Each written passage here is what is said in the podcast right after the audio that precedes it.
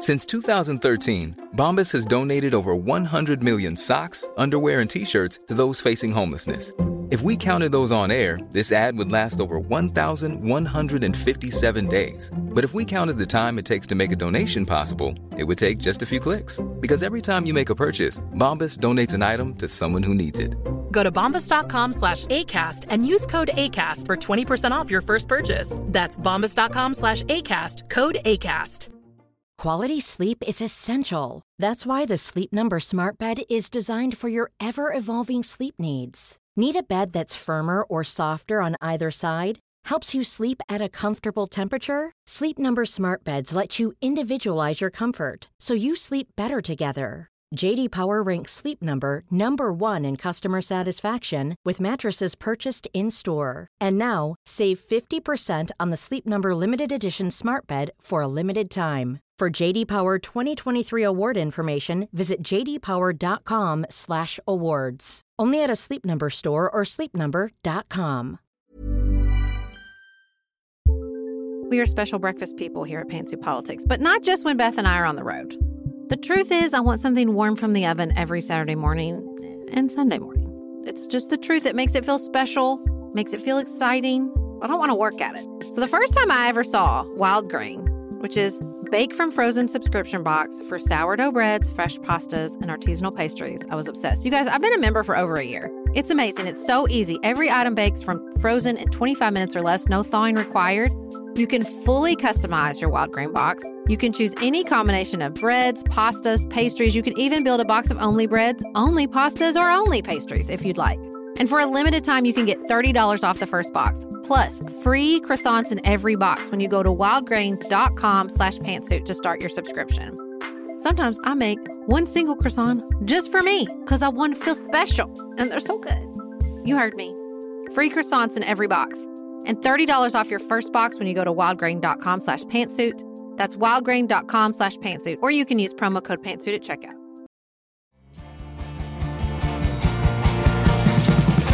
This is Sarah. And Beth, You're listening to Pantsuit Politics. the home of grace filled political conversations.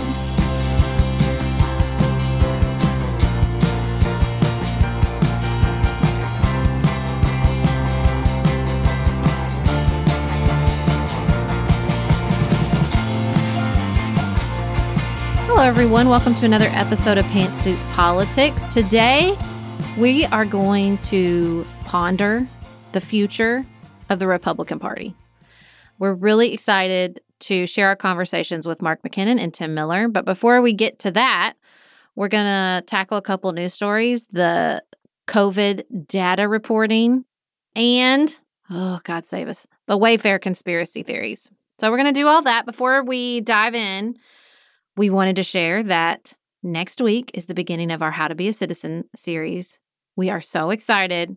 We get pragmatic, like how do you register for vote? How do you think about who you're going to vote for?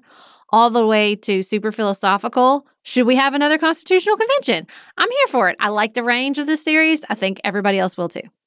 And if you are with us over on Patreon, you're going to get some perspective from my nine and five year old about the three branches of government and partisanship and voting, as well as some coloring pages to work with as you listen to the series. We're just going to try to make this a family experience. Let's all sit down together and think about citizenship. And I'm very excited about it. And you're doing deep dives on the Federalist Papers on Patreon throughout the series as well, which we're using as sort of foundational documents in our conversation. Yes, they are difficult to read, which I have heard from a number of folks in our extra credit book club. So if you like the Supreme Court deep dives over on Patreon, we're going to do the same process with the Federalist Papers. Not all of them, there are 85. And, you know, I recognize that we all have our limits. But we're going to take six of them and go into a lot of detail. And those six really come up in our conversations throughout the series you're going to hear on the podcast. We also want to welcome our newest executive producers, Nicole Berkles and Julie Haller. We're so touched by your support. Our entire executive producer team is just phenomenal, and we so appreciate all of you who make it possible for us to do what we do here at Pantsuit Politics, especially these longer, more complex episodes we've been producing lately, thanks to Dylan, Elise, and Simeon and our patrons, because that is how we're able to bring you that kind of content. So let's talk about the number one news story many of y'all have been messaging us about, which is the Trump administration's um, changes to the process hospitals use to report their COVID data. How many ICU beds are used, how much of the current treatments they have available, how many people are on ventilators. So previously, that information went to the CDC where it was publicly available. Now, through a private contractor, it is going through a system that will report it directly to the Department of Health and Human Services. And people have some concerns. Well, I think those concerns are founded. And I also think that we are not going to live in a world where we have no visibility into these numbers. There are lots mm-hmm. of groups working very hard to collect this data. In Kentucky, for example, our data is reported to the state health department directly from hospitals and testing facilities. And so this is a roadblock and it is a big deal. And also, I don't want you out there thinking, well, now everything is going to be covered up. Yeah. Because there are lots of groups that are working really hard. The, the real problem here well, I see two main problems. I'm interested in your perspective, Sarah. From a public health standpoint, we could talk about corruption in government, which I would like to do. But from a public health standpoint, I see two main problems. The first is switching systems in the middle of a crisis seems like a bad idea to me. Yep. Even if it's the That's exactly what I was going to say. Even if it's the most amazing yep. system that's ever been created, switching systems in the middle of a crisis not a good idea. No, and never a good idea. The second problem is that CDC system has been in place for a long time. It's understood, it's been worked on, people know how to use it. Changing is going to complicate research, and we need research right now. Mm-hmm. And so. I think this is really bad. I think it's extremely corrupt the way it's unfolded. Uh, but first, I would love to hear your thoughts, Sarah, on that public health component. Yeah, I mean, I think that there are real problems here, but the narrative cannot be the Trump administration is going to take the data and say there's no COVID 19, because I don't really think that that's the concern, because that data, um, the, the public health sharing of data like that is pretty robust and pretty agreed upon. And um, so I don't, I, I, I think we should focus on the really big problems here, which is is it going to be publicly available? It is essential that they make it publicly available and that the process is transparent. But I also think we can't ignore the fact that there have been problems with the CDC system. And if we ignore that, then we miss the chance to make a really compelling argument around why we need solutions, but this is maybe not the best one. I mean, the CDC at one point was lumping active coronavirus with tests for recovered patients, and it was a really big deal. And it was a very big problem. And so we need to be honest about the CDC reporting system and say, okay, we see the issues, but the most important part is that it's well known and that it was publicly available. And so even if you solve every other issue, you know, trying to teach people a new system when their ICU beds are overflowing sounds like a wretched idea. Everybody remember healthcare.gov? Like there's inevitable learning curves and tech malfunctions and system failures that we do not have time for right now. And so I just think that instead of instead of making it about, oh well, the Trump administration is going to make COVID-19 disappear, let's talk about we see the problems, now is not the time to fix them. And even if you move forward with this system, the public availability of the data is essential to us moving forward with research, vaccines, good treatments. And you cannot abandon that. And you cannot make it harder, not just for the hospitals to report it, but these researchers who are like in the thick of it right now, harder for them to get their hands on the data. Totally agree. I also just need to mention, because this really bothers me, this new system was set up by a Pennsylvania company named Teletracking, which received a $10 million contract from the United States government in a non competitive bidding process in April. Hmm. And Senator Patty Murray from Washington has written a letter to the CDC asking why teletracking received this contract on a non competitive basis. All of this, I think, underscores the importance of trusting leadership. Because if we heard from the Obama administration or I don't know, the George H.W. Bush administration in the middle of a crisis, hey, there are some flaws in the way we're getting this data today. We know that it is hard, but we are going to switch to a new system that we think will do a better job. Probably a lot of us would go, well, okay, hopefully that works. But here with this administration, our first instinct is what are they trying to hide? And if we heard from one of those other administrations, because this was an emergency, we went with a company that has the best track record in the industry that the government has worked with before. They know our procedures, we know theirs. It was a non competitive process. This is what we're doing. Probably most of us would have gone, well, okay, that makes sense. But with this administration that has so frequently awarded contracts in non competitive processes, has so frequently selected vendors with no experience whatsoever in the thing they're receiving multi million dollar federal contracts to do, my instinct is okay, well, what's behind this? Who's on that board? Who's a shareholder? What are the connective pieces here? Because none of this makes sense to me. And it just it makes me sad that my first instinct is to suspect something nefarious every time this administration makes an announcement like this. But I also feel that my suspicion is grounded in the experience of the last three years.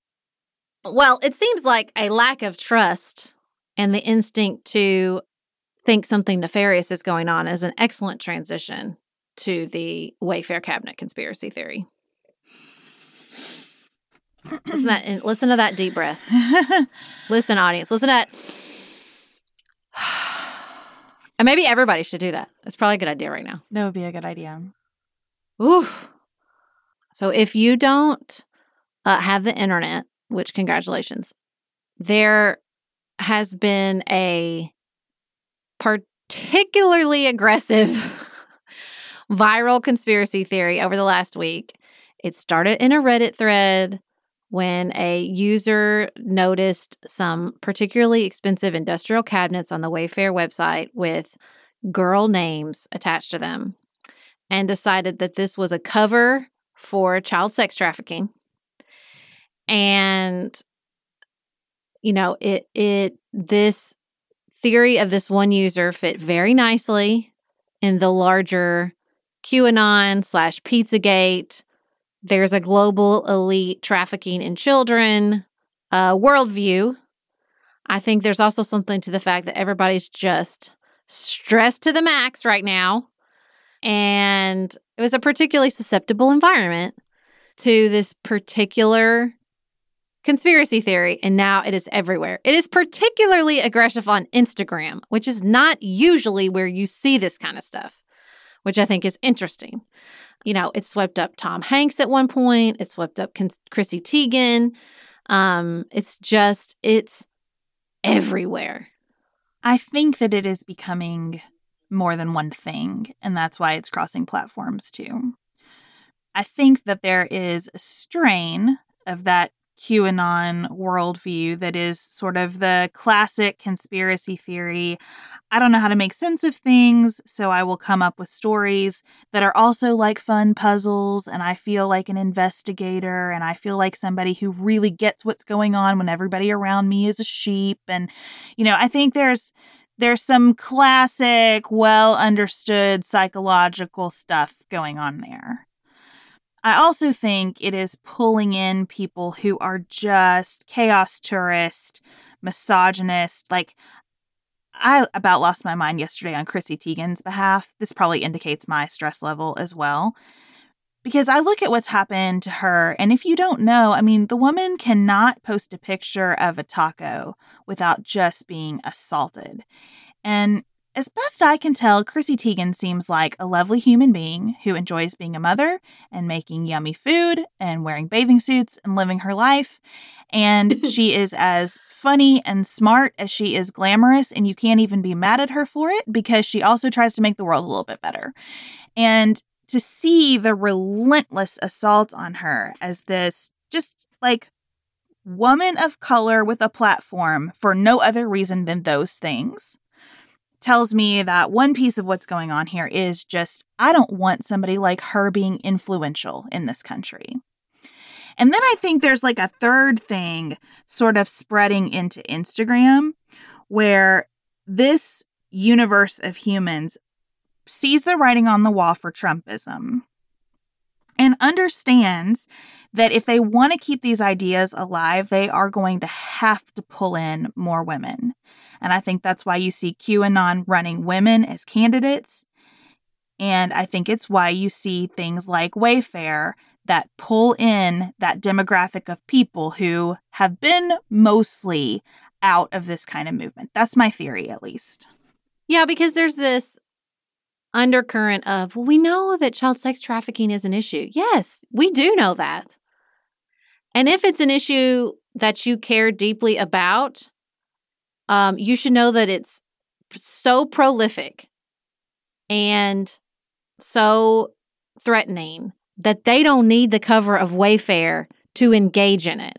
You know, I had a local business owner arrested for soliciting an FBI agent for a child. and he was not offering $17,000. He was offering a bag of gummy bears. Okay? So the issue of if like if you are sincerely swept up in this because you care and you're concerned about child sex trafficking, then go to the organizations that lead the fight on this. Learn about the issue. Learn about what makes children really susceptible. What types of children? What vulnerable populations do we need to be concerned about? Because it feels to me like this this last holdout of good guys, bad guys. And if we can just root out these global elites, then we'll have protected children, which to me, it, it feels like the, the child aspect is just the last thing that, in theory, there's no partisanship around. Everybody wants to protect ch- children from predators.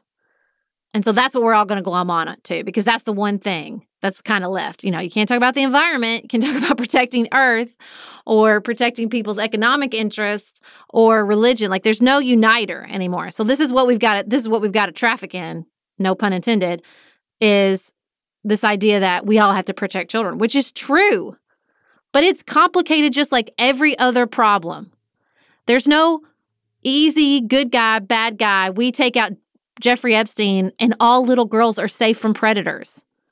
That's not ever going to be the case. And if you care about that, then educate yourself and know how we can start to deal with this problem and start to protect children. And let me tell you, going after Chrissy Teigen on Twitter doesn't protect a single child. And that's what bothers me about it. Like it's just this this false front of caring about kids that really really gets to me. Yeah, it's people using folks who genuinely care about kids for their own mm-hmm. purposes. And I, you know, I think look, if you and manipulating them. If you read these stories and went, "Ooh, that is weird." That's okay. That's yep. okay. That indicates that you are a person with a big heart who cares and that you don't want anything to be wrong in plain sight that you can help. And that's good. And then the next layer is Okay, let me just think for a second about whether it sounds right that a company as big and publicly scrutinized as Wayfair, because this is not mm-hmm. Wayfair's first PR crisis, even in the last six months or so. A company like that, could this really be going on through that site? And then I think you watch how quickly it goes from that seems like an awful lot of money for a cabinet to some connection to George Soros or Ellen DeGeneres. And that's where, for me, it really unravels. Even if you thought at first, that seems weird, somebody should look into it, once you hear the rest of the story and see how it connects to narratives that have been pushed over and over and over again in a certain community, uh, that raises the suspicious flags big time. I read a really good piece by Mike Rothschild, who is one of a handful of folks who work deeply in following QAnon and other conspiracy theorist communities. And that is, first of all, let me just say, that is hard and awful work. NBC's reporter Ben Collins posted about how many of his colleagues are on like neo Nazi hit lists and that it's just it's just a nightmare covering this stuff. And rarely does it bubble up to the headlines where people get credit for their work. So thank you, everybody who mm-hmm. lives in the mm-hmm. dark web. Thank you so much for doing that. But anyway, I read his piece and he said, "Why does it why did this catch fire so quickly? Because these folks are conditioning you constantly to believe that there are no coincidences, there are no mistakes, there's no graphic design, everything is actually a symbol." And this just fit right in. It checked all those boxes. But when you dig into it a little bit, the pillow is not $11,000 unless you start putting weird customization letters in. That's a software problem. The mm-hmm. cabinets are industrial grade cabinets. You know, people are already putting up GoFundMe's saying, pitch in so we can buy one of these cabinets and figure out if it's real. That is a scam. That is a scam, you guys. And, you know, we just can't. I think there's a beautiful thing about wanting to trust the things that people in your life are talking about and caring about. I think you should stay in those relationships. It is also increasingly important that you be able to leave Instagram or Twitter or Facebook and find validation of the information you see there from sources that you've heard of a thousand times over before you start to take it seriously. Yep. Can we talk about one more aspect of the internet that really left me in a state? Please. So, thanks to Jamie B. Golden, or no thanks to Jamie B. Golden, I started following Karen's Going Wilds. And here's the thing I'm not unfamiliar with Karen's. I've seen the videos that, that came across the national news, but the depth and breadth of people engaging in this type of behavior, specifically people who will use the N word to a perfect stranger in front of a cell phone camera was mind blowing to me. I felt a little bit like the first time I went to a party and everybody was drinking. And I just wanted to say, was I the only one paying attention in the morally responsible episodes of Growing Pains? Like, this is a bad idea, guys.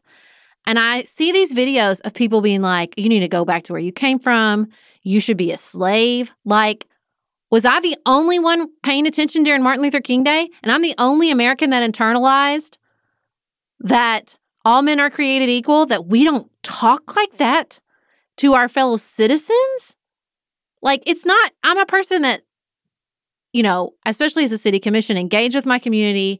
I heard people's individual stories of racism and discrimination. I read a lot about it. I think a lot about it. I, it, it's not like systemic racism is a surprise to me. But the level of hate was, I'm not going to lie, the level of hate blew my mind. Can I tell you a thing that has blown my, my, my mind? um, yes. I cannot believe that here in Kentucky, 87 people were charged with a felony for protesting at our attorney general's house in um, support of charges filed in the Breonna Taylor case. Mm. 87 people were charged with a felony for a peaceful protest at our Attorney General's house. What is going on? This is a, our same Attorney General who is seeking court orders invalidating all of our governor's executive orders intended to protect from COVID 19. So I've got lots to say about him in general. File that and elections have consequences. But yeah, absolutely. But you know, when you talk about the Karen's Gone Wild and how could that be, to me, it can be because the legitimate forms of government, the democratically mm-hmm. elected forms of government, are still telling us in so many ways you just need to calm down about racism, everybody. Yep. Well, even more explicitly supporting white supremacy. Let's exactly. Exactly. That's what's unleashed this in my mind is just the validation of, oh, yeah, your racial grievance, go for it. You're right. Spew that hate, spew it. Because that's, you know, I was listening to an interview with Mary Trump and she, somebody asked her, what makes your uncle so dangerous? And he, she said, he doesn't care what he destroys to get what he wants. And I see people acting like that. And to me, it is. I don't think that Donald Trump is the only problem in the United States. Please let me be abundantly clear about that. But I do think that not only has he exposed problems we already had, but he unleashed. I mean, you watch that channel, it's like an exorcism.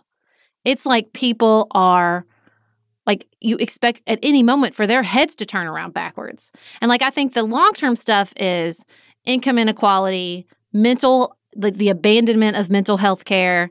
There's lots of layers to why people get to a state where they're they're willing to blame other groups with such hatred. But I don't know. I just feel like for so long there was at least these institutional agreements that kept some of this in place, and he just unleashed it all. And then he knows how to use all of our concerns. I mean, this gets back to the Wayfair conspiracy. The things that we are most afraid of are always used against us. I was losing my mind in my bedroom this morning to my um, long suffering husband about the death penalty cases and the two executions that have happened. Because just for a little review, we reinstated the federal death penalty in 1988, which is shameful in my view. And between 1988 and this week, three people were killed by the federal government. Three. We have four executions scheduled from the beginning of July to the end of August. Ugh. And the person who was killed this morning, as we are recording, was 68 years old and has Alzheimer's and committed his crimes 22 years ago. And I don't know who is served by that. The person who was killed a couple days ago, the family of the victims practically begged the court not to execute him. They said it would only exacerbate their pain. I don't know who is served by that. But what I do know is what my husband reminded me of, which is Bill Barr and the Trump administration are doing this again to distract to have something else to talk about, to speak mm-hmm. to people's fears. And when you look at what the Department of Justice has put out about resuming these executions, it is the most gruesome descriptions of the crimes these people have committed. And they are gruesome, they are heinous, they are wrong and messed up on every level. And still, the fact that our government is killing them decades after they committed the crimes makes absolutely no sense to me. But I think getting back to why are conspiracy theorists obsessed with pedophilia and child sex trafficking? I think it's because when you want people to follow you, you speak to their most deeply held fears and concerns. Yep. Yep. And That's what I I was talking to a friend about this and she said I think people are so afraid. And I said, "Yeah, and fear and hatred are two sides of the same coin. And right now, it feels like it's the only currency in America. And it's just so hard and frustrating. And that's why, honestly, I'm really excited to, to move into our series the next few weeks because I think we need a big dose of we know it's hard right now. We have to think about what the future could look like. It's really important for us to do that because if we soak ourselves in the hatred and fear of this particular moment, it, you know, not only doesn't help us get out of it, but certainly doesn't help us get to somewhere better. You know, because I think that the call to action here is not to not be afraid. There are a lot of things to be afraid of right now. There are a mm-hmm. lot of mm-hmm. scary things. Uh, there are a lot of unknowns. We're we have all the information the world has ever known on our phones, basically in our pockets, and yet we are confronting things that we do not understand. And that is that's a tough one, you know? So it's okay, but as Sarah's favorite, Oprah Winfrey says, you know, courage is being afraid and going on. And so mm-hmm. I think that's the call to action. Let's be afraid of whatever we're afraid of, but then keep moving forward instead of being stuck in that fear and letting it control us, which is I don't know, a sadly poignant transition as we talk about the future of the Republican Party. Just finished A Court of Thorns and Roses and craving another fantasy world to devour? Dipsea's got you. Dive into spicy enemies to lovers' tales or embark on an epic romance between immortal fae and sworn foes. They've got fantasy romance stories perfect for your morning walk, late night, or long bath. Dipsy is an app full of short, spicy audio stories. They bring scenarios to life with immersive soundscapes and realistic characters. Discover stories about second chance romances, adventurous vacation flings, and hot and heavy hookups. And there's a growing library of fantasy series with werewolves, Greek gods and goddesses, Regency era historical fiction, and fairy smut to explore the bounds of your pleasure. New content is released every week, so in between listening to your favorite stories again and again, you can always find something new to explore. For listeners of the show, Dipsea is offering an extended 30-day free trial when you go to dipseastories.com slash pantsuit. That's 30 days of full access for free when you go to D-I-P-S-E-A stories.com slash pantsuit. dipseastories.com slash pantsuit.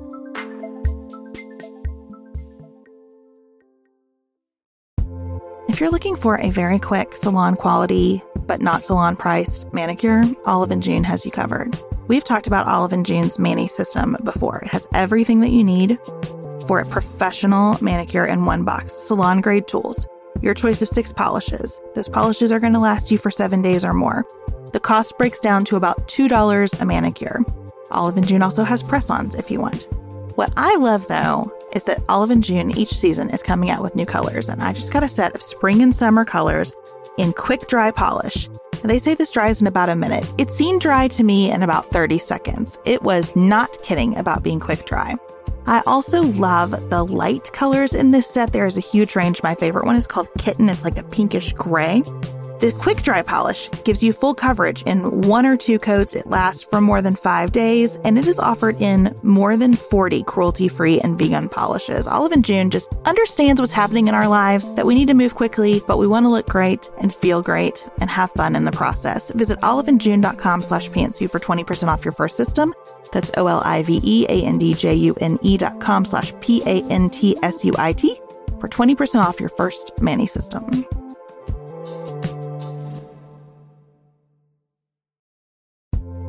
This show is sponsored by BetterHelp. Can I get something off my chest? Every day I feel a little pang of sadness because I think about Griffin going away to college. Y'all, he's a freshman in high school. This is not healthy or normal. This is why I have it on my list of things to talk to my therapist about. We all carry around these things, big and small. When we keep them bottled up, it can start to affect us. Therapy is a safe space to get these things off your chest and to figure out how to work through whatever's weighing you down. If you're thinking about starting therapy, give BetterHelp a try. It's entirely online, designed to be convenient, flexible, and suited to your schedule. Just fill out a brief questionnaire to get matched with a licensed therapist and switch therapist anytime for no additional charge. You gotta get it off your chest. And you can get it off your chest with BetterHelp. Visit betterhelp.com slash pantsuit today to get 10% off your first month. That's BetterHelp, H-E-L-P com slash pantsuit.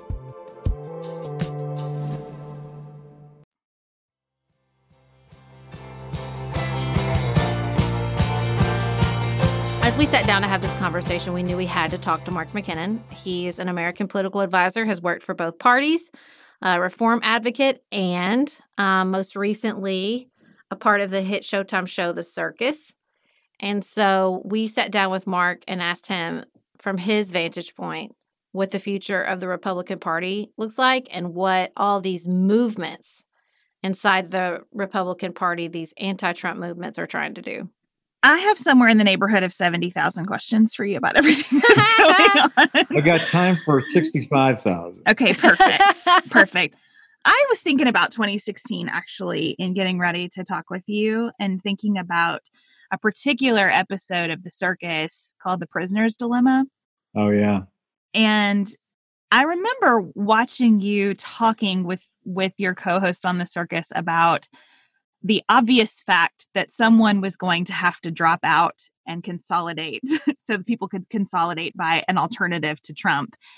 And I wonder as you think back to that moment and roll forward to where we are today, looking at groups like the Lincoln Project, like Republican Voters Against Trump, all these efforts by people who were really, in my view, the heart of the party pre Trump how do you connect those things in your mind?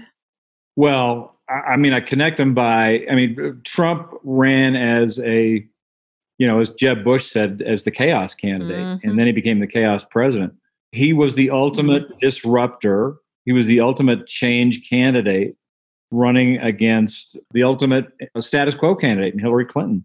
And so, you know, Donald Trump never thought he was going to be president. you know, that's why all these legal problems are so problematic. He knew all that stuff was out there. He just never thought he was going to have to deal with it. He thought that it'd be good for his brand to, he, he, he understood, rightly so, that if you want to get a bunch of attention, the biggest spotlight in the world is run for president. He thought he'd go do that for a while. And we know from our reporting that he had intended to do that for three or four or five months and then endorse Chris Christie for president. Hmm. And he just kept winning. And the, I mean, he won because he was a disruptor and a change agent and a candidate of kind of status quo establishment Republicans. And there's just a great hunger for something completely different. And people just didn't really realize just how different it was going to be. And, and then didn't take long after he was president for a lot of the establishment Republicans to realize that Trump was antithetical to their interests and their ideology and their history. And so it's not a surprise that these groups have formed.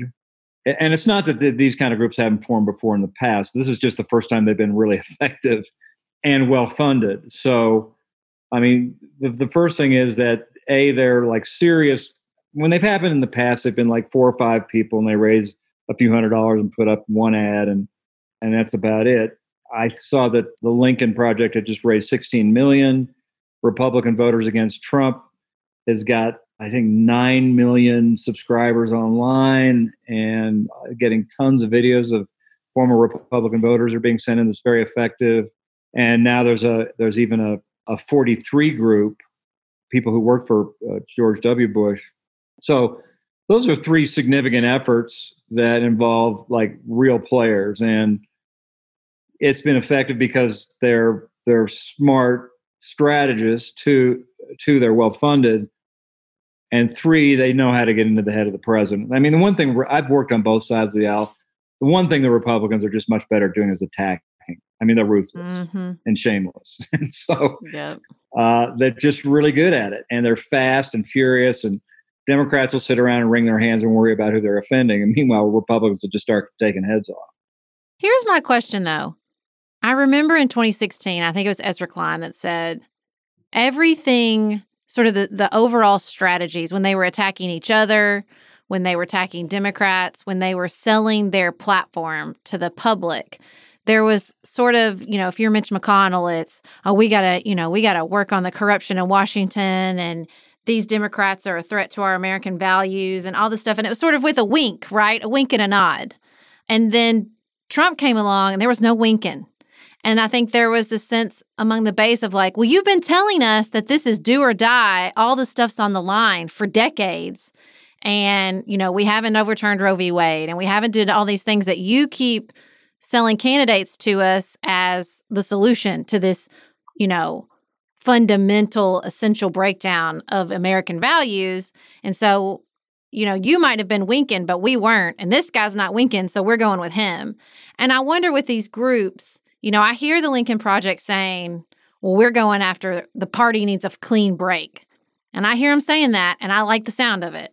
But I'm like, you guys know, and we know that this started before Trump, but he took advantage of an environment that had been built over decades. And so when you say we want a clean break and we're going after Republican senators and we're going to undo a lot of this, you know, even to what you said, like the the willingness to attack and the willingness to, like are you really do you see that there's an reexamination of the tactics that led to Trump or is it just this we got to take our party back from Trump? I think it's just they we want we got to take the party back and mm-hmm. do it mm-hmm. at all costs and you know Trump you know for his base has done what he promised but for you know Republicans who are you know longtime Republicans and have been in, working for the party for a long time he's abandoned you know, a lot of the fundamental principles. Yeah, he's been good on judges and he's been good on a couple of other things, but on trade and, you know, a lot of other things that are fundamental. You know, people were against Trump before he was elected and they got even, you know, more opposed to him after he was elected. So I think there's going to be, well, there's already a reckoning about the future mm-hmm. of the mm-hmm. Republican Party. And if Trump loses, that's that's going to be a very interesting thing to watch, the rehabilitation of the party. It just seems like such a journey to me from that prisoner's dilemma where we couldn't even consolidate around one non-Trump option to making ads in support of Joe Biden and not just Joe Biden but his uh, down ballot you know companions that they're trying to take out Republican senators. And I wonder like do you think the the feeling of fast furious rage that comes through these ads is genuine or is that just applying the playbook in the direction that makes the most sense right now? Oh, I think it's genuine. I think people feel that the party's been hijacked. And and part of the reason the party's been hijacked is not just Trump, but the people who've served him. Mm-hmm. And that there's a reckoning not just for Trump, but the people who facilitated all of this. So, in their view, it's it's better to make a clean sweep and start from scratch, burn the house down.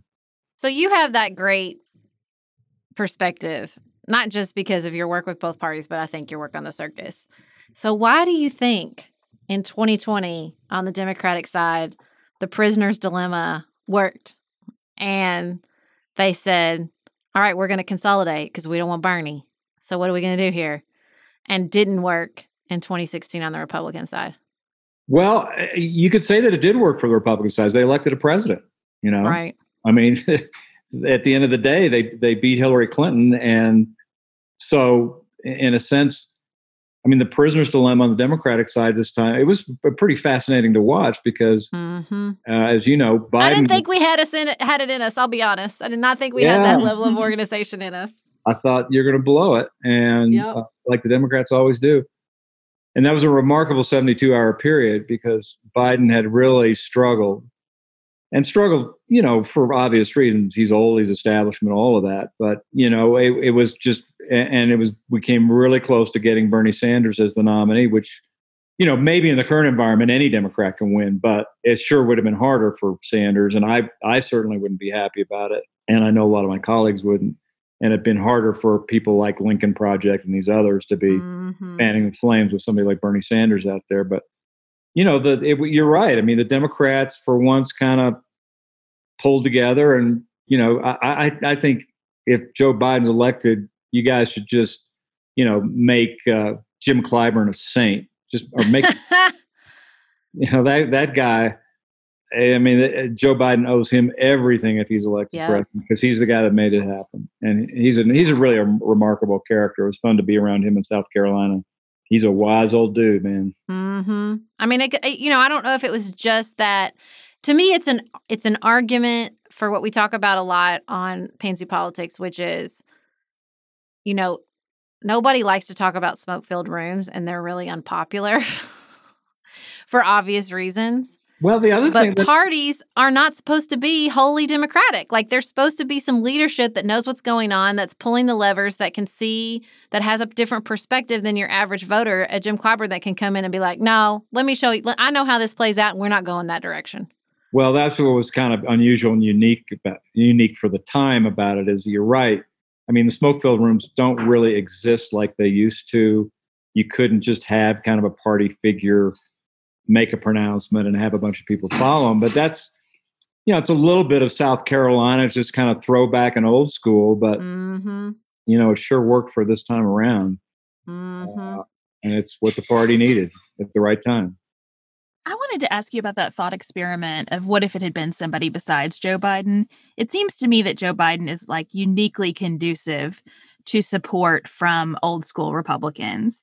100%. If it weren't Bernie Sanders, but one of the many other options on the Democratic side of the aisle, what do you think this effort might look like? Well, I just reverse it a little bit and say, you know, that Joe Biden is just a guy that people like me and, you know, a lot of, of establishment Republicans and independents feel very comfortable about. I mean, he's he's a, you know, he's a very centrist guy.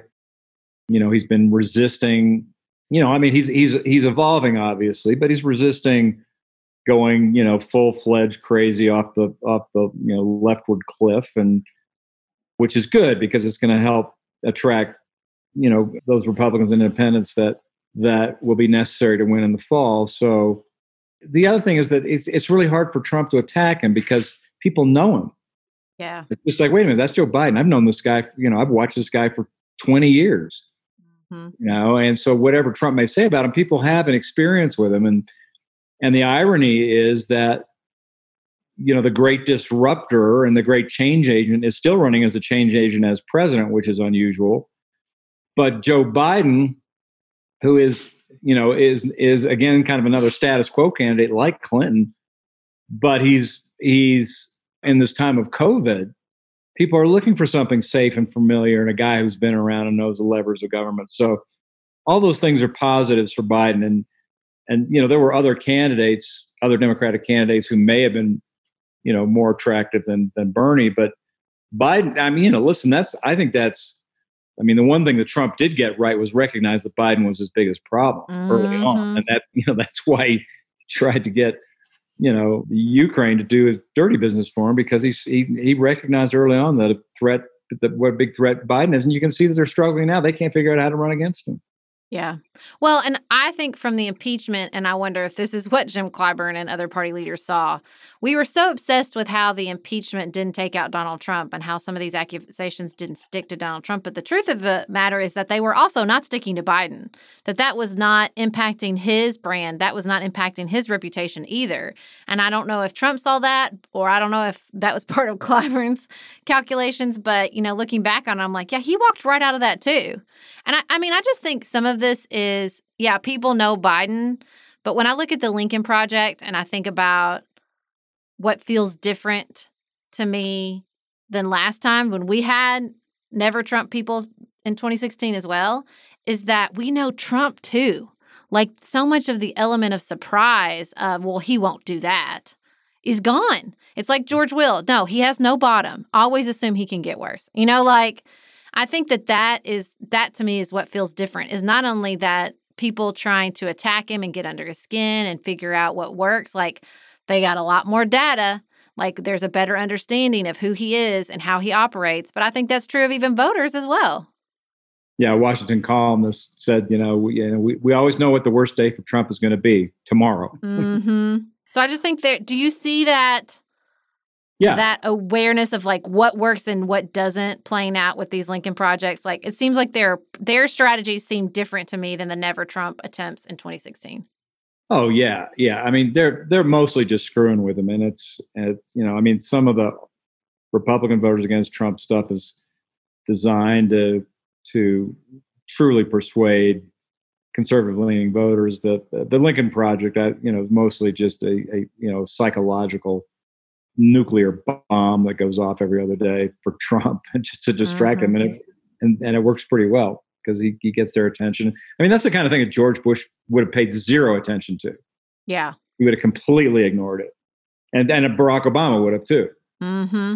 But Trump, and that's the thing. He has no, when, when I think it was Thune or somebody came out and was like, he really needs to shift strategies. He we really need him to, you know, pay attention to this and not do that. And I just wanted to be like, who are you talking to? He can't change. He he it's not a strategy. It's who he is. He has no other approaches. That's it. What you see is what you get. And listen, maybe that's what people responded to in 2016, but like he's not going to all of a sudden become like you said, like George Bush or Barack Obama and like put on the presidential hat and not and get in involved in these like attack ads on him. Like he just doesn't have it in him. No, he doesn't. But the problem is that the campaign is constantly trying to shift tactics and strategies. And uh, you know, the one thing that we uh, learned in the 2004 campaign, and David Plouffe sort of gave a hat tip to in terms of the way they ran their operation too, was that even a flawed, consistent strategy is better than a strategy that changes mm-hmm and that's what's happening with Trump now. So they're you know they're trying to change his nickname. They're you know they're just trying you know they're throwing shit against the wall and nothing's sticking. And so they're trying to throw something else you know every day and and it's not working. And uh, you know, they're gonna they'll, they'll shift personnel, they'll shift messages, they'll shift nicknames, uh, which is all problematic because that sends a signal that they don't have a clear strategy. And of course, the worst thing is that on a couple of occasions, Trump has asked was rationales for a second term, and he has not. We also spent some time with Tim Miller, who is a contributor to The Bulwark. He is the political director for Republican Voters Against Trump. He previously was the communications director for Jeb Bush, and he's just somebody that I have followed for a long time. It meant a lot to me to talk to Tim Miller because when Jeb Bush dropped out of the 2016 race, there wasn't even a second where Tim Miller said, Well, I guess we're getting on the Trump train now. He is somebody who's put a lot on the line career wise in a very real way to say this is not what conservative principles are supposed to be. And we were just really thrilled to get this chance to hear his views on Republican voters against Trump. You know, we have a lot of listeners who are really interested in Republican voters against Trump and the Lincoln Project. And I have been following your work um, pretty closely since Jeb's campaign. Mm-hmm. And I was really interested to see how you, you know, consistently, like from the moment Jeb dropped out, were like, not Trump, and have stuck with that. And I would love to just hear about sort of how you got involved with Republican voters against Trump, sort of the journey from 2016 to today. Yeah, well, after Jeb dropped out, I was uh, laying on the beach in Miami, and I was planning on spending a couple of weeks doing just that. Um, you know, nursing my wounds and getting tan, reading some crashy fiction, uh, and then I got a phone call from a group that was at the time it was called Our Principles PAC, and they were they were um, going to try to stop Trump in the 2016 primary, and they needed a spokesperson. And you know, I, honestly, like it felt like a no brainer to me. I just Trump failed every imaginable character leadership um, test that I that I could have put forth for a candidate. He was never going to be a starter for me.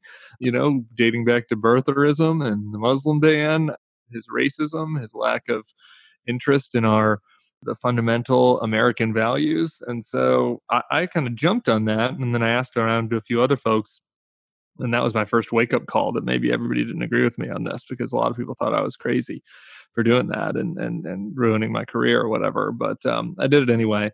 Uh, and so you know, uh, like you said, I stuck with it. Fast forward uh, three years, or or maybe fast forward one year after he won the presidency, I kind of went to a dark hole for a couple months and some friends bill kristol and sarah longwell started this group defending democracy together i was happy that they were doing that but i needed a, a little break and um, you know, as we as we head up to this election, uh, I got with them to uh, talk about what you know their plans were for for DDT, and um, you know we got to talking about starting this group, Republican Voters Against Trump, and and it was based a lot on the research that Sarah had been doing. He, talking to Trump voters who, who, who you know were gettable, and asking them you know what persuades them you know testing ads uh, you know learning about you know why they liked him what they didn't like about him and that's where this program you know came out of we you heard that a lot of these voters you know had anti-elite sentiments that shouldn't be surprising and so getting lectured to from dc was not very helpful they would t- tune out immediately a lot of ads you know as soon as it seemed too nasty but they were at least open to hearing and listening to messages when it came from people like them, people that were conflicted, people that had given Trump a chance. And so that basically was the uh, the impetus for the program, and, and I was you know excited to get involved with them and help them with that. It seems to me like there's two groups that come up a lot in this conversation. Yep. You have the Republican voter, your every man, every woman.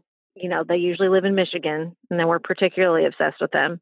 But I think that conversation also includes his base, which felt like to me in 2016, I felt like the conversation was, well, there's this silent majority. There's there's people that really love Trump that that won't talk about it. I think those people still exist to a certain extent, but now the conversation in 2020 seems to have really shifted to his base and where we see behavior uh, like a loyalty, I don't know, like a, a just obsession with him that you don't usually see even in the most passionate bases. I mean, does yeah. that, and I think it's really affecting down ballot Republicans because of that behavior of the base. Does that seem right to you? Does it seem like it's shifted? Is there anything somebody interested in saving the Republican Party can do when I'm not sure how big the percentage is, but a pretty big percentage is that base that's just obsessed with him? Yeah, I, that's right. I mean, look, I wrote about this for Rolling Stone. I called a bunch of consultants who are still in, in the game. Obviously, I went to anti-Trump, and so you know, nobody, no Republicans are going to hire me, and I'm not going to work for most of them. So uh, I'm I'm out of the game a little bit on political consulting. But I so I called a bunch of my old you know friends and rivals and colleagues and just ask them what's the state of play. And I heard this over and over again that look that that he has this you know religious like devotion from parts of the base one of one of the consultants said that you know he gets Saddam Hussein like numbers mm-hmm. in rural mm-hmm. parts of the country and so you know there's this tension right because those people he had them in 2016 too but he also won over a lot of voters that were uh, I forget who coined this term called them the haters voters that didn't really like Trump didn't like Hillary either um, a lot yeah. of those folks went for Trump last time. Some of those were these sort of silent majority folks that you're talking about. Some of them would be happy to talk about it. They just were grossed out by both candidates and just thought he was a better bet. Yeah. And, and so the problem is that this time, as you look to 2020, if you're a down ballot candidate, like you got to appeal to both those groups and they have totally divergent views on this presidency. You know, the one group wants you to just compliment everything, and the other group is kind of like, ooh, I'm pretty worried about the tweets and his handling of the virus and how rude he's been on uh, George Floyd protests. And so it's tough to appeal to both those parts of the of the electorate. Um, and and I and I do think that you know the first group wins out because it's a majority i think it's a slight majority but you know it's 50 60% of the party that wants you to just be totally devoted maybe maybe a little more if, if you look only at the primary electorate one person told me it was 80% of the primary electorate that are just trump loyalists um, and then if you get to a general election electorate, you know, 60% maybe.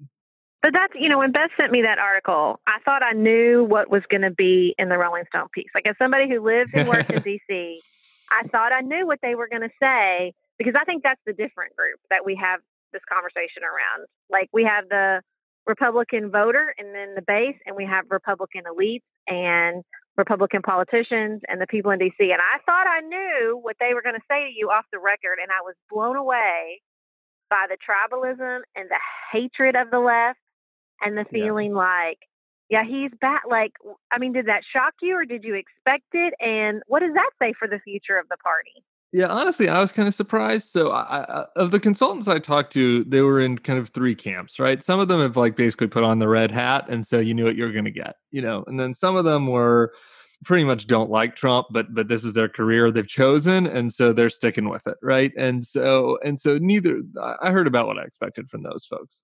It was just the middle ground, you know, people that I didn't really know that much about, and that you know when we're in social settings we don't talk about Trump because everybody knows what my view is, right? And it was mm-hmm. really fascinating to hear from them because to a person they were all just the media is out to get us, the never Trumpers are assholes the far left is going crazy and they're going to you know add three states and take down george washington's monuments and you know they they're going to they call me a racist and uh you know they they're everything's so woke and i was like I, I, I, a couple times I was like, real? I almost wanted to argue with them, but yeah. I, you know, I wanted to learn. I just the, the whole point of the process was to learn what they thought. So I, I tried not to argue, but you know, it was like, wow, I mean, really? I, I, just I don't share that view, and I think that there's this bubble that's been created around, around Republican consultants in D.C. that they all kind of mm-hmm. tell each other this, right? That we have to, you know, that the left is bad, the media is out to get us, the never Trumpers are assholes, and so there's not a lot of reflection going on about about Trump's own behavior, and and I just don't know. I just don't know that I agree. Maybe I'll be proven wrong, but I look at the left and see you know that Joe Biden won this primary in a landslide. so I, I, don't really see the radicalism. You know, I don't agree with Joe Biden on a lot of things, but but but I, I don't see him as a radical or the the, the the the base of the Democratic Party has gone crazy. I see the base of the Republican Party has has gone crazy. It's kind of comforting to me to hear you say that because as I've watched this unfold, you know, I voted for Republicans always until Trump. Yeah. And I never ever felt that hostility about Democrats just as a regular voter. And now I feel like that hostility is the almost the reason for being of the party. Yeah. Mm-hmm. And I just I'm really confused by it. And I and I have wondered like was that always animating this and I was just a sucker for it?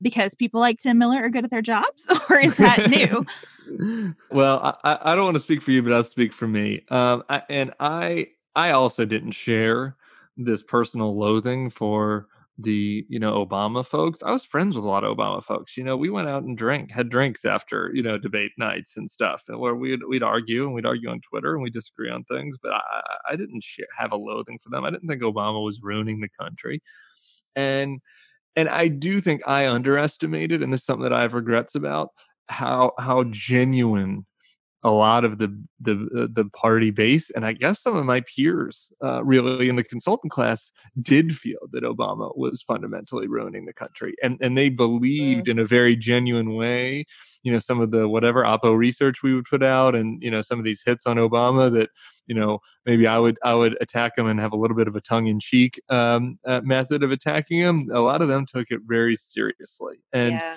and i and honestly i have regrets about it because i should have seen it i mean it was there with the birtherism it was there i remember having conversations with people who i thought were pretty rational and, and it would turn out they actually believed the birtherism stuff. I, you know, I mean, I would get blindsided by that, and like that should have been. I, I look back on it and say there should have been some warnings here that there that um, yeah. that that folks were going off the deep end on some of this stuff.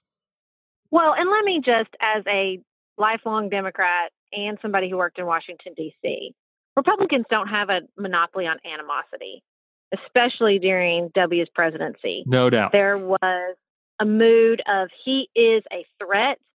They are, you know, not to be trusted. They're disingenuous about everything.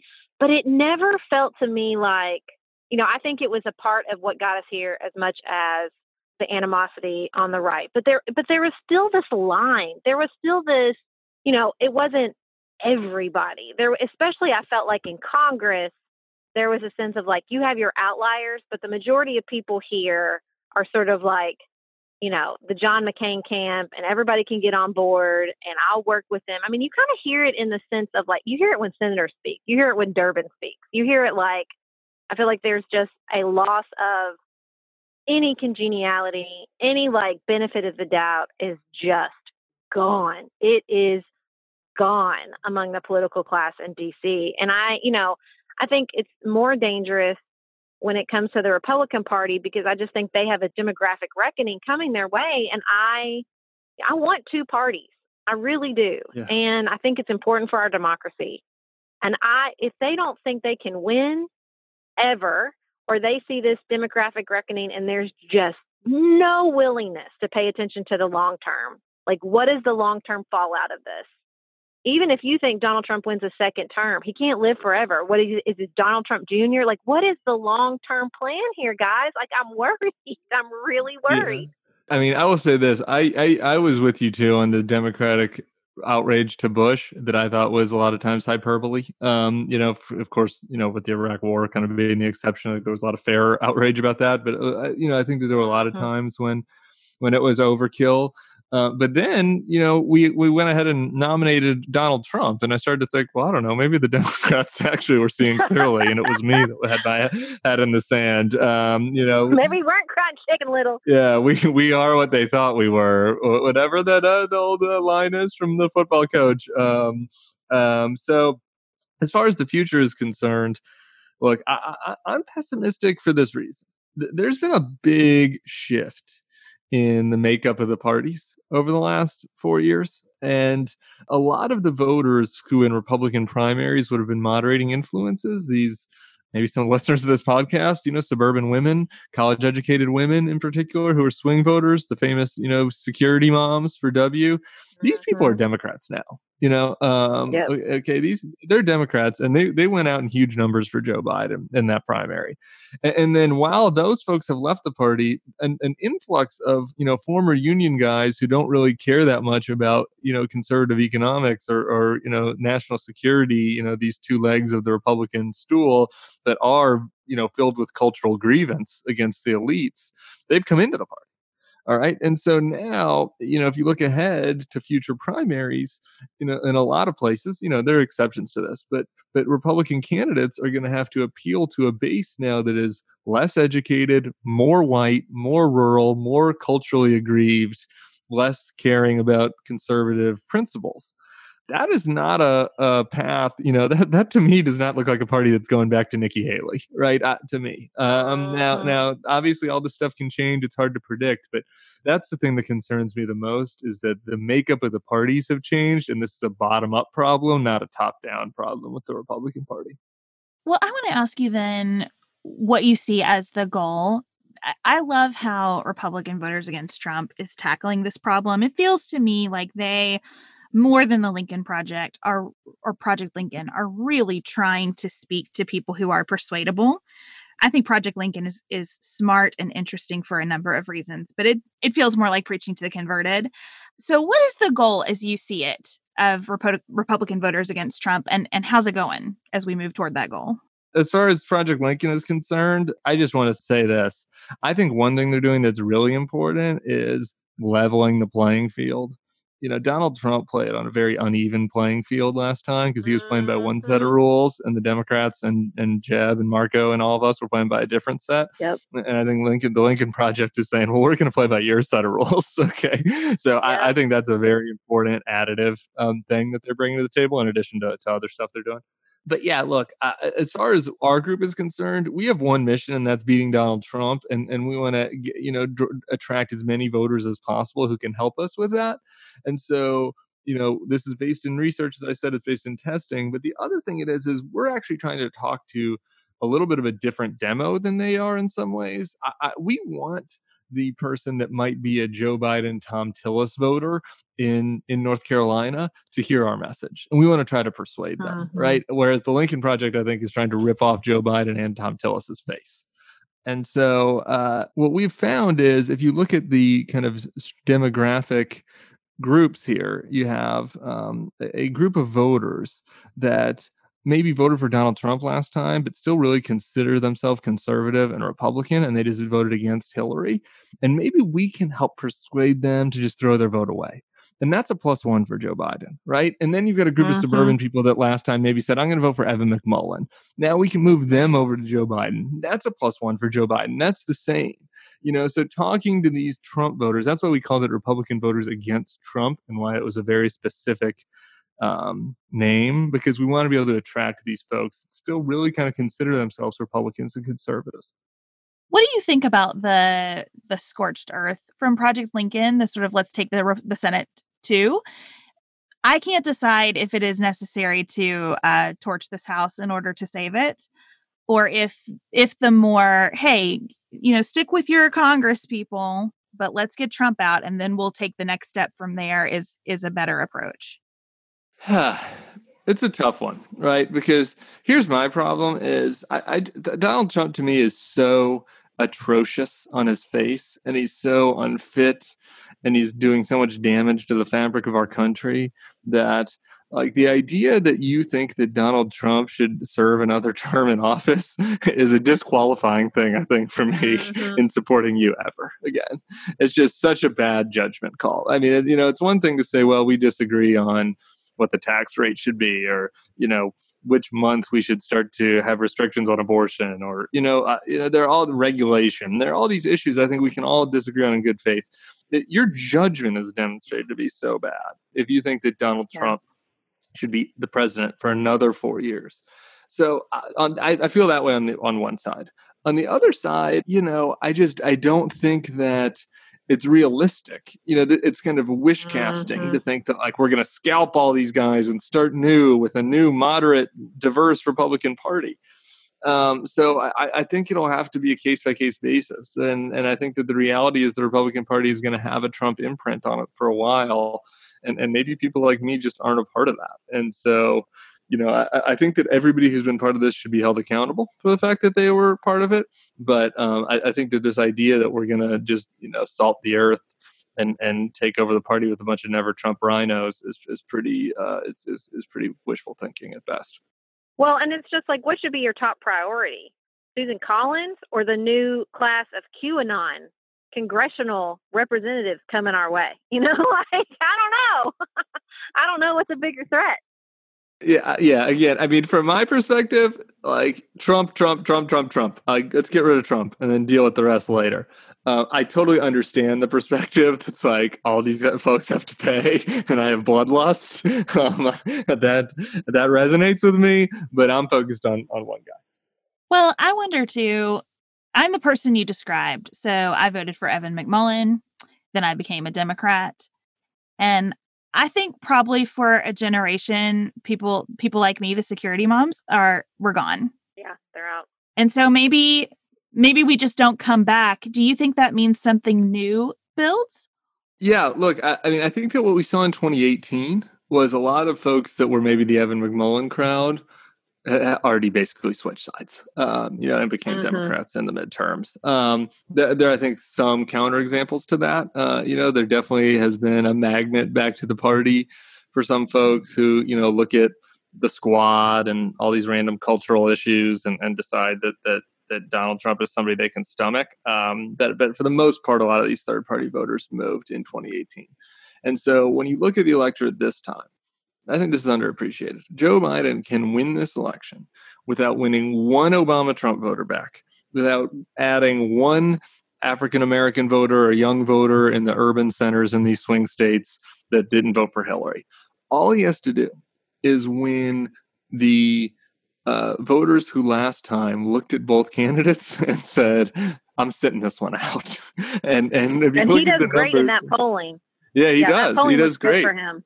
Yeah, so if you look at Michigan, Pennsylvania, Wisconsin, there there's hundred thousand plus voters in all those states who last time who are not traditional third party voters who last time just sat it out. But if Biden wins those folks, he's the president. Um, so I, it is a super important slice of the electorate that I, I, I think gets a little lost in the media coverage as compared to you know the vaunted you know working class Obama Trump voter sitting in the diner. So let's say Donald Trump loses. Please God, let Donald Trump lose. God willing. What is next for somebody who cares, who still considers themselves a Republican? Like, what's next for Republican voters against Trump? You know, I, I think we probably have an amicable breakup. Uh, honestly, I think that there are some people uh, in that group who say, who look at the Democratic Party and say, you know, I'm going to fight for the center in the Democratic Party, mm-hmm. and I'm going to, and mm-hmm. I identify more like an Elissa Slotkin type Democrat now, yeah. basically. I think that there are some people that will look at the Republican Party and say, I can stomach Nikki Haley. You know, she grossed me out with how much she sucked up to Trump, but like on the grand scheme of things, I can get past it and I want to fight for the Republican Party. And, and in realistic terms, Nikki Haley is the best bet. I mean, the idea that some never Trumper like, you know, Larry Hogan is going to be the 2024 nominee. I mean, I guess somebody can fight for that, but I think that's wishful thinking. Um, and then I think that there will probably be a group. Uh, I think a lot of the Lincoln Project guys feel this way. That, that feel like maybe there's a third option and this is the right time for the country. Mm-hmm. We've gotten so mm-hmm. polarized. Um, and and you know, I've always been pretty pessimistic on third parties historically, but you know, I do think eventually this rubber band snaps. You know, and if and if you get to a, a 2024 election and, and or 2028, you know, where where the Democrats do lose control of their party to kind of the Bernie wing. You know, I, I think a lot of things are changing in our politics right now. So yeah. I, I, think there's probably a split up between those three camps. Um, and, you know, it will probably depend a lot on, you know, how the Democrats act um, and whether they stick with the sort of Biden style Democrats or whether, you know, he gets co opted and it depends a little bit on how much Trump loses. You know, like if he gets if Texas tips over, you know, maybe there's a real reckoning you know, if he gets yeah. killed that much. In a close election, you know, I think they blame it on coronavirus and just kind of run the whole thing back. Mm. Do you have time for one more? Of course. I was really interested in John Weaver's comment in the Washington Post piece about Never Trumpers that the next phase is to deal with people like Tucker Carlson. It seems to me that if there is to be a viable third option, that it has to be nurtured by a new form of conservative media. And I just wonder what you think about that. Yeah, I, I, thought the backlash against Weaver's comments were kind of weird, to be honest. I mean, you know, like shock. Never Trump Republicans don't want the party to be taken over by a bunch of nativist, nationalist um, uh, mm-hmm. uh, assholes like Tucker Carlson, uh, and, he, right. and it's going to be a fight that continues to be fought. I, I, I think that's kind of self evident. And so I just think the question is whether that's a fight that happens within the Republican Party or whether it's a fight that happens kind of from the outside. Well, Tim, thank you so much for your time uh, and for everything that you're doing out there. How are you feeling about things, Mark? Just in general, like, are you happy with what you're doing and where you are? What do you think matters right now in in your career as you look at this whole thing? Because I know you care about the landscape a lot. Well, I'm a prisoner of hope you know, I keep pushing a big rock up a very steep hill with kind of reform things that I do and advocate for. And I just, you know, I've I've learned that progress may be incremental, but as long as it's forward, it's worth the effort. Mm-hmm. And the more existential these issues become, the more important it is to maintain the fight. Sarah and I have talked many times about our desire to age as gracefully as possible, and skincare is a huge piece of that. I spend a lot of time and money thinking about my skin, and I have added Ritual to my routine, which just gives me a lot of comfort. Ritual is here for us. They have created a wrinkle support skin supplement and conducted clinical studies, so we know it's working. They're taking the guesswork out of skincare. Ritual Hyacera is one of several Ritual products that I love. I take the daily multivitamin, I take a probiotic, and Hyacera is that once daily skincare supplement that is clinically proven to reduce wrinkles and fine lines and increase skin smoothness in 90 days. I recently met a friend for the first time in person as opposed to online. And we were discussing the fact that I am 43, and she said, I cannot believe how young you look. And I thought, thank you, Ritual, for that. Start Hyacera to help minimize wrinkles without compromising on clean science. Hyacera from Ritual is a clinically proven skin supplement you can actually trust. Get 25% off your first month for a limited time at ritual.com slash pantsuit. Start Ritual or add Hyacera to your subscription today. That's ritual.com slash pantsuit for 25% off.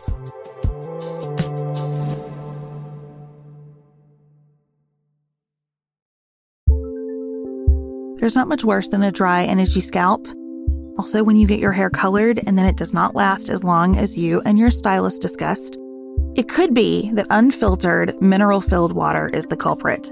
Hard water is a leading cause of damaged hair and dry, irritated skin, and about 85% of the United States uses hard water, filled with dissolved minerals and added chlorine. That's where Canopy's new filtered shower head comes in. Canopy, known for their beauty hacks and reimagined humidifier, has revolutionized the filtered shower head. Dermatologists recommended this unique three stage filtration system greatly reduces contaminants and odors in your shower water, leaving you with healthy hair and glowing skin. Best of all, the Canopy filtered shower head is hassle free. Installation is a breeze, and its unique quick release filter replacement feature allows for seamless filter replacement unlike any others on the market. Go to getcanopy.co to save $25 on your Canopy filtered shower head purchase today with Canopy's hassle free filter subscription. Even better, our listeners can use code PANTSUIT at checkout to save an additional 10% off your Canopy purchase. Hurry, your hair and skin will thank you.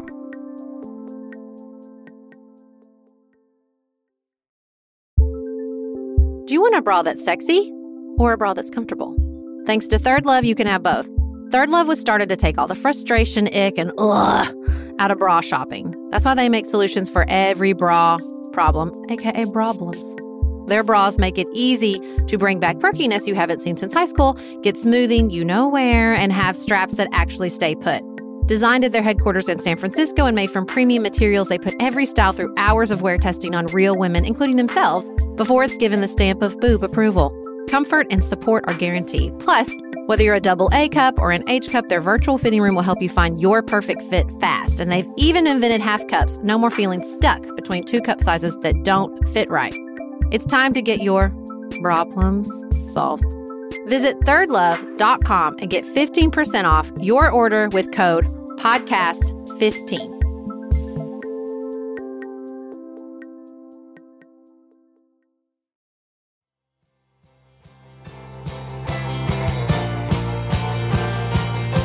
I want to be sure to say if you have not gone to the Republican Voters Against Trump website, please do that because it really has better answers for many of you who write to us saying, How do I talk to my relatives than we do.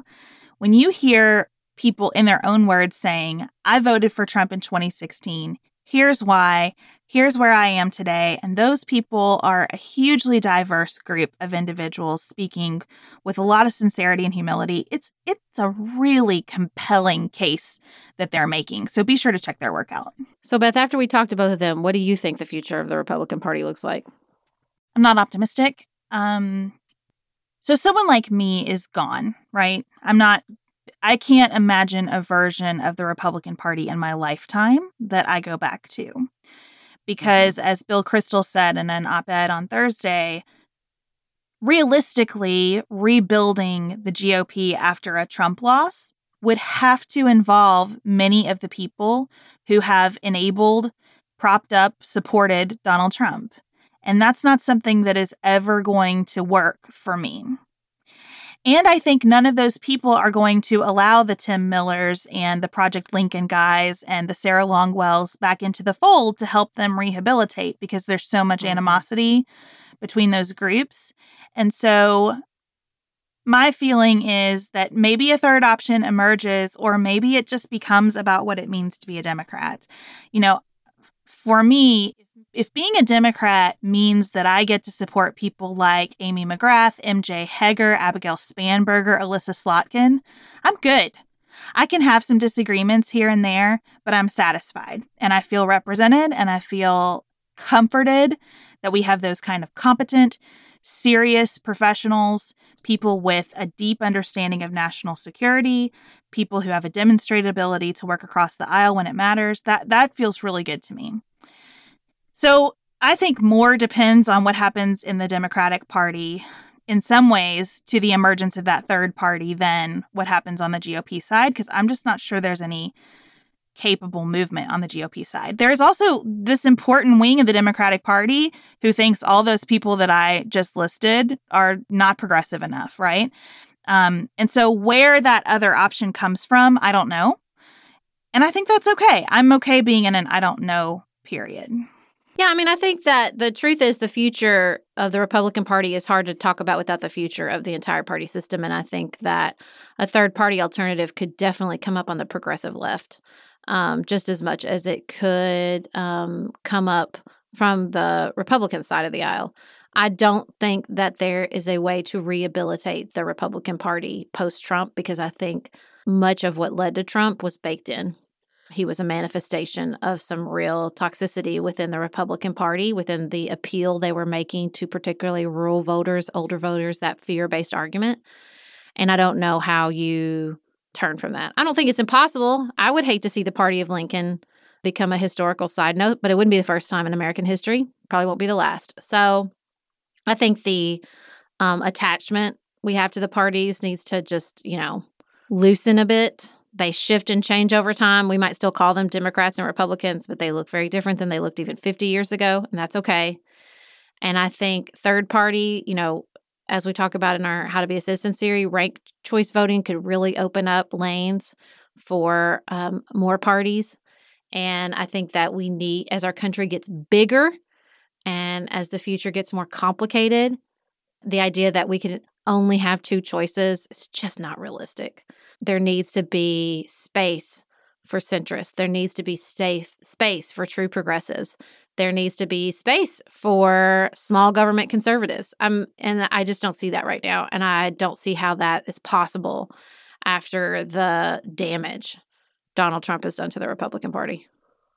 It almost seems more likely to me that that third option would be a progressive party just because there's sort of a personality driver. You know, the progressive left seems much more likely to organize and activate and develop that sense of, okay, we're in this together, we're doing it, let's go, than people like me.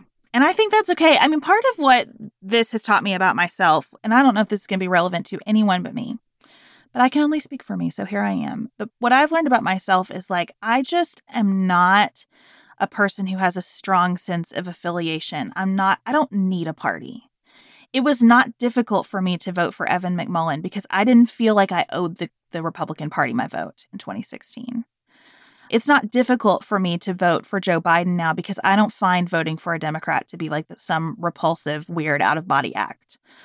I'm okay being a centrist and kind of floating around. I'm much more likely to be devoted to an issue like criminal justice reform that sometimes is better represented by one party and sometimes the other, but you stay the course on this issue because this issue has like a coherent philosophical underpinning that that is much more my personality than getting involved in a party at any level. I just I don't see a future for myself um, being influential in government in that way because I just, I'm not wired that way. And that's fine. Like we talk about on the show all the time, it takes all kinds. And in, in order for all kinds to do their best work, people like me need to say, cool, like I shouldn't be in charge because I don't have that, I don't have that thing. Um, and how can I best influence and support the people who do have that thing? That's, that's the bigger question. Well, join us next week as we start asking really big questions about citizenship. With our How to Be a Citizen series, we'll have lots of extras and bonuses on Patreon. And until Tuesday, keep it nuanced, y'all.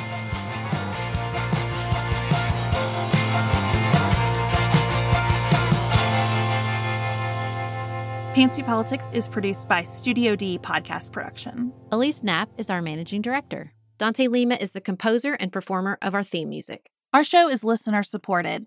Special thanks to our executive producers, Tim Miller, Tiffany Hasler, Joshua Allen, David McWilliams, Allie Edwards, Martha Brunitsky, Amy Whited, Janice Elliott, Sarah Ralph, Barry Kaufman, Jeremy Sequoia, Lori Ladow, Emily Neasley, Allison Luzader, Tracy Putoff, Jared Minson. To support Pantsuit Politics and receive lots of bonus features, visit patreon.com slash pantsuitpolitics. You can connect with us on our website, pantsuitpoliticsshow.com, sign up for our weekly emails, and follow us on Instagram.